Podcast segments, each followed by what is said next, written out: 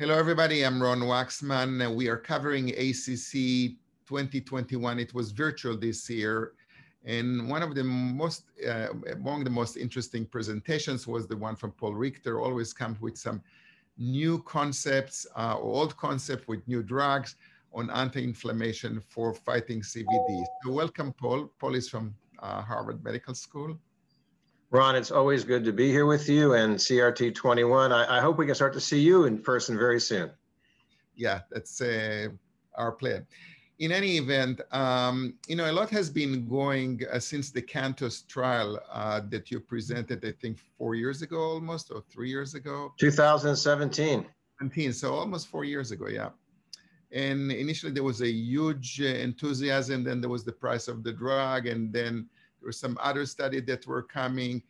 And maybe you can give us an update from then to now. Where are we standing with the anti-inflammatory um, therapeutics uh, sure. in addition to L D L reduction, which everybody knows? Sure. So, Ron, it's actually been an extraordinary several years. Uh, and you're right. So CANTOS is a landmark in the sense that it's the first proof of principle that we have a target beyond ApoB and beyond L D L cholesterol that really will make a big difference. So remember, what CANTOS was doing was targeting the central interleukin one to interleukin six pathway of innate immunity that ultimately generates the biomarker that we've been measuring for years, the C R P. And of course, CANTOS was using an interleukin one beta inhibitor, and it worked. And the point that it worked is the crucial thing. We got a fifteen to twenty percent reduction in cardiovascular event rates with no change in L D L or ApoB or blood pressure or glucose. So that's big, right? It tells us on top of high-dose statins, inflammation matters. But Ron, Ron you're right. Uh, the, the revelatory finding in CANTOS that changed things was that we also had this sixty to seventy percent reduction in lung cancer. So in fact, that drug is being moved into the oncology space rather than cardiovascular. But we learned very soon thereafter that colchicine, an inexpensive generic drug that you and I as cardiologists might use once in a while for pericarditis, uh, also has anti-inflammatory effects in that same interleukin one to interleukin six pathway. And the large-scale COLCOT and LoDoCo two trials tell us here's an inexpensive way to attack inflammation that maybe all of us in the cardiovascular community have to pay some attention to. Two large-scale trials, you know, twenty-five percent risk reductions, that looks very real. So I think that the inflammation hypothesis is here to stay, and our question becomes, how do we implement it in practice? So this time you presented the phase two trial of ziltivekimab, uh, a new molecule on the same direction, also interleukin six. Inhibitor, is that correct? Uh, That's right, Ron. So uh, the new data that we presented at the A C C was from a clinical trial called RESCUE, which was a phase two study of a novel interleukin six ligand monoclonal antibody. That's a lot, but it's important to understand why. Um, most of us think the central actor in the atherosclerotic innate immune pathway is interleukin six itself. I mean, in CANTOS, the drug worked in everyone, but it worked really well in the people who had a robust reduction in interleukin six, which is downstream from I L one. So we think that targeting I L six itself is the way to go. Well, to get to a large phase three outcome trial, we had to do the phase two study first. So uh, ziltivekimab is the name of the drug. It's a monoclonal antibody that targets the I L six ligand. We randomized some two hundred sixty-four individuals Uh, to various different doses of the drug and placebo, and we got large dose-dependent reductions in C R P. That was our primary endpoint. But the first thing to tell you, Ron, is the reductions were very large. So in CANTOS, we got thirty to thirty-five percent reductions in C R P. We're now getting eighty-five to ninety-five percent reductions in C R P. So much more potent and much more directed to I L six itself. We also got large reductions in fibrinogen, serum amyloid A, secretory phospholipase A two, very interesting, lipoprotein little A. There's a whole biology about uh, what I L six does for L P little A. Um, but what we also got was safety data. So we had uh, no evidence of an increased risk of infection. Uh, we had no increase in thrombocytopenia or neutropenia. Uh, we had no injection site reactions. That's not surprising. It's a human, a fully human monoclonal. But importantly for the cardiovascular community, particularly those of us who know something about inflammation biology, we did not have any change in atherogenic lipids. So the ApoB to ApoA ratio, for example, was neutral. That's actually quite important because the I L six inhibitors that our rheumatology colleagues use for, say, rheumatoid arthritis or inflammatory bowel disease or lupus, um, those actually raise L D L, and that's been a problem. This particular drug does not, and we think, therefore, that's an advantage. Um, a couple caveats. It's not a huge trial. It's two hundred sixty-four people carried for twenty-four weeks. But the important thing was it was enough data for Novo Nordisk to say, hey, you know, it's time to launch a major cardiovascular outcome trial. Uh, so Ron, at the A C C, I also had the pleasure of announcing the launch of that study, uh, along with my colleague, Vlado Perkovic, who you may know as a nephrologist. Uh, he and I will co-chair this trial. And the reason we have a nephrologist involved is that um, Zeus, the ziltivekimab cardiovascular outcome study, uh, which will launch over the summer, uh, is specifically going to be done in patients with stage three and four chronic kidney disease who have prior atherosclerosis and an elevated C R P. The reason for focusing on C K D is twofold. As you know, these are very high-risk patients who Uh, cardiovascular events is going to dominate their medical history much more than their renal failures. That's number one. It's a very large unmet need. Uh, but many cardiologists may not know that colchicine cannot be given to patients with renal failure. Uh, it's renally excreted, and therefore it's really kind of, at least relatively, if not absolutely, contraindicated. So we know we're going to need a novel anti-inflammatory for this very high-risk group. So we're targeting C K D, atherosclerosis, elevated C R P, which is, by the way, was exactly the entry criterion for the RESCUE trial that we just presented the data on. So Zeus will launch in um, investigator meetings are being planned now for June and July, and hopefully we'll have the first patient randomized by September. Large-scale multinational trial, six thousand patients. And uh, the secondary endpoint, uh, the primary endpoint is what you and I care most about, you know, major adverse cardiovascular events. But the reason Vlado Perkovic is involved, the reason we have a nephrologist involved, the secondary endpoint is, can we slow the progression of renal disease? And the reason for that is the same fundamental underlying biology, the same signaling that goes on between the N L R P three inflammasome, which of course activates interleukin one, which drives production of interleukin six, and of course makes C R P from the liver. That same pathway is involved in renal disease. So we're actually hoping here for a home run. We might well benefit the cardiovascular outcomes and benefit the kidney outcomes. Yeah, uh, so I think that you're very brave to go just there after this uh, population, because usually we exclude this population for all the trials because of the uh, number of events that they have, the kind of the end of the, the road. And I mean, it's like almost the house already on fire. So what can you save? Uh, so didn't you had any reservation? I mean, just to, I, I know you looked for events and you gave a very compelling argument about colchicine, but there are many other patients that cannot tolerate colchicine with heart failure and, I mean, we, and constipation and G I and all. It's not like a, you know, an easy yeah. drug to take.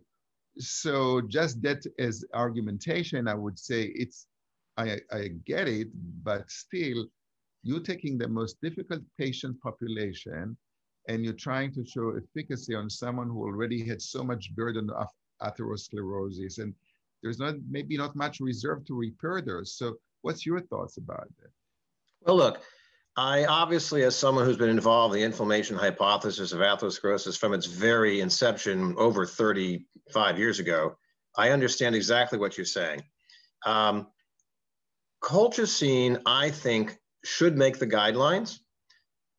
I think it will become fairly widely used in what I call my routine atherosclerosis patients, you know, particularly my frequent flyers, the men and women who keep coming back for second and third angioplasties, have recurrent events, and in whom they don't have a contraindication. Kidney function is good, and there's some rare medications that you wouldn't want to take. And you're right, uh, gastrointestinal intolerance is not great on the drug, but it's not bad. Most people tolerate it pretty well once they get used to it. Um, so that'll be our inexpensive generic anti-inflammatory until we find something better. Uh, and um, Uh, the monoclonal antibodies, of course, uh, you know, they're not going to be inexpensive. So we have to figure out what's the right target for them, who's the right place to use them.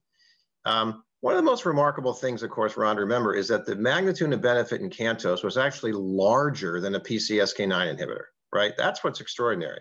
You know, the very first inflammation reduction trial gave us a, a risk reduction that was, if anything, the same as bigger than the Fourier and Odyssey. So we know this really matters. Um, Are we going after a uh, high-risk population? No doubt about it. But I think that's how you push the borders. It's kind of like, it's the equivalent of going after F H, right? You go after the very high-risk patients. Let's see if we can do them some good, convince physicians it matters, and then figure out who the broader population might be. But that's where we're going to start. Um, would you, going back to the colchicine, would you advocate to give it to every frequent flyer or only those who comes with high C R P? Well, the colchicine trials, I'm very pleased they were done, but you know, they didn't measure L D L levels. They didn't measure C R P levels. They didn't, they didn't have much of a budget, let's be honest. They did them on, you know, an academic kind of budget. These are not large pharma trials. So we have what we have. I have talked for years about this concept of residual inflammatory risk, which to me is a patient who's got atherosclerosis, is already on a statin. The L D L is probably in that seventy to eighty range that we're comfortable with, but the C R P is still elevated. To me, that's the patient I would target these anti-inflammatory drugs to, because their biology is different. They're, they're telling us, my lipids are well controlled, but my inflammation is not. So that's where I'm currently using the drug. But I have to tell you, Ron, I will not be surprised if ten years from now, when all this is sorted out, that all of our atherosclerosis patients will be getting profoundly aggressive lipid-lowering therapy, as well as profoundly aggressive inflammation reduction therapy. Because from a biologic perspective, these two things uh, interact with each other. They both promote the disease. Uh, and long-term, I think we'll treat everybody with both. But right now, we got to figure out who truly has inflammation as their fundamental problem. Let's target them. Flip side is, let's let's say you're on a statin, but your L D L is still above one hundred.